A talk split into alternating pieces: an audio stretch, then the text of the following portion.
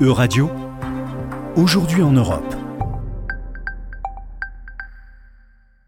Bonjour à toutes et à tous, bonjour Juliane. Commençons ce tour de l'actualité européenne en nous intéressant au dernier sommet du G7. Le groupe de discussion et de partenariat économique s'est réuni vendredi dernier à Berlin. Quelles ont été les conclusions du sommet, Juliane? Bonjour à tous, bonjour Laura. Oui, les ministres du Climat et de l'Énergie se sont réunis le 27 mai dernier au sujet de l'utilisation des énergies fossiles et notamment du charbon par les États du G7.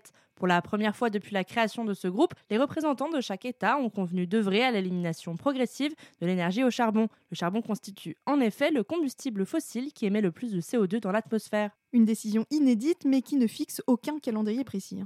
Effectivement, la déclaration finale de vendredi dernier ne fait mention d'aucun calendrier à respecter. Néanmoins, le G7 s'est également fixé pour objectif de commencer à rendre compte publiquement de la manière dont les pays respectent l'engagement pris par le passé et de mettre fin à certaines subventions dites inefficaces. Les organisations écologistes ont néanmoins salué cet engagement comme une première victoire pour le climat. Oui, selon l'ONG Oil Change International, l'engagement du G7 de mettre fin au financement public des combustibles fossiles et à la réorienter vers les énergies propres est une victoire massive. Mais elle précise que ces promesses doivent maintenant être transformées en actions. Des engagements pas encore suffisants pour certains États européens. Tout à fait, Laura. Selon la ministre suédoise du Climat et de l'Environnement, nous nous trouvons dans une crise climatique extrême, a-t-elle déclaré dimanche dernier. La Suède organisera d'ailleurs, en partenariat avec le Kenya, une réunion les 2 et 3 juin prochains au sujet de la mise en œuvre de l'accord de Paris sur le climat et de la transformation de l'industrie lourde. Continuons ce journal en nous dirigeant aux portes de l'Europe, dans les Balkans. Vendredi dernier, le ministre du Développement économique du Monténégro s'est exprimé au sujet de l'initiative Open Balkan, lancée en octobre 2019 par les dirigeants de la Serbie, de l'Albanie et de la Macédoine du Nord. Que représente ce projet, Juliane? Eh bien, Laura, cette initiative précédemment désignée sous le nom de Mini Schengen promet la libre circulation des biens et des citoyens dans la région. Le projet est l'occasion pour les pays tels que l'Albanie, la Serbie et la Macédoine du Nord de créer une intégration économique approfondie entre les pays membres, en créant un marché commun inspiré de l'espace Schengen européen.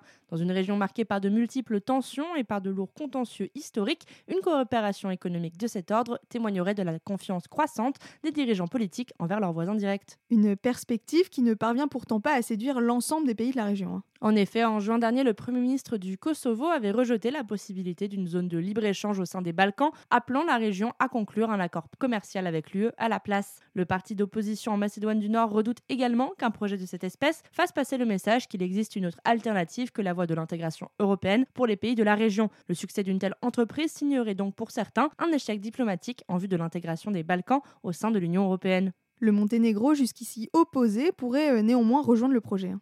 Tout à fait. Vendredi dernier, le ministre du Développement économique du Monténégro s'est dit favorable à toute initiative qui conduit à la suppression des barrières, à une circulation plus rapide des biens et des services. Les dirigeants albanais, macédoniens, serbes et monténégrins se réuniront donc pour discuter de l'initiative les 7 et 8 juin prochains. Intéressons-nous à présent aux relations entre la Grèce et l'Iran, des relations euh, conflictuelles depuis vendredi dernier, après qu'Athènes ait accusé les forces iraniennes d'avoir saisi deux pétroliers grecs dans le golfe Persique. Que s'est-il passé, Juliane? Eh bien, Laura, le ministère grec des Affaires étrangères s'est plaint à l'Iran de, je cite, la prise de contrôle violente de deux navires battant pavillon grec dans le golfe Persique. Le ministre grec a appelé à la libération immédiate des navires et de leurs équipages, affirmant que ces actes s'apparentent à des actes de piraterie. Le ministère chypriote des Affaires étrangères a également publié une déclaration samedi dernier appelant à la libération immédiate des membres de l'équipage, dont fait partie un chypriote. Et comment comprendre cette saisie de deux navires grecs par l'Iran? Eh bien, selon les dernières observations, cet acte du gouvernement iranien serait en représailles de la confiscation d'un navire iranien par les États-Unis alors qu'il se trouvait dans les eaux grecques. L'armée américaine aurait en effet saisi du pétrole iranien détenu sur un navire exploité par la Russie au large de la Grèce. Selon des médias proches du gouvernement iranien, le Conseil suprême de sécurité nationale d'Iran aurait averti plus tôt dans la journée de vendredi que Téhéran prévoyait des mesures punitives à l'encontre de la Grèce en rétribution de son aide donnée aux Américains.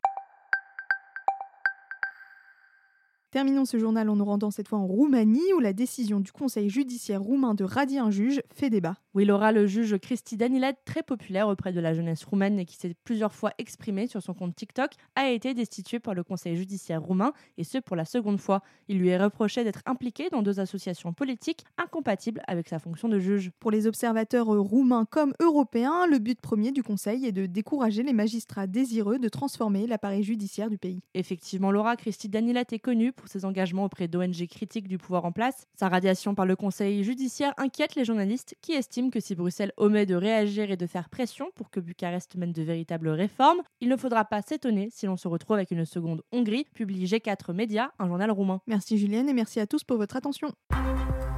C'était Aujourd'hui en Europe. À retrouver sur euradio.fr.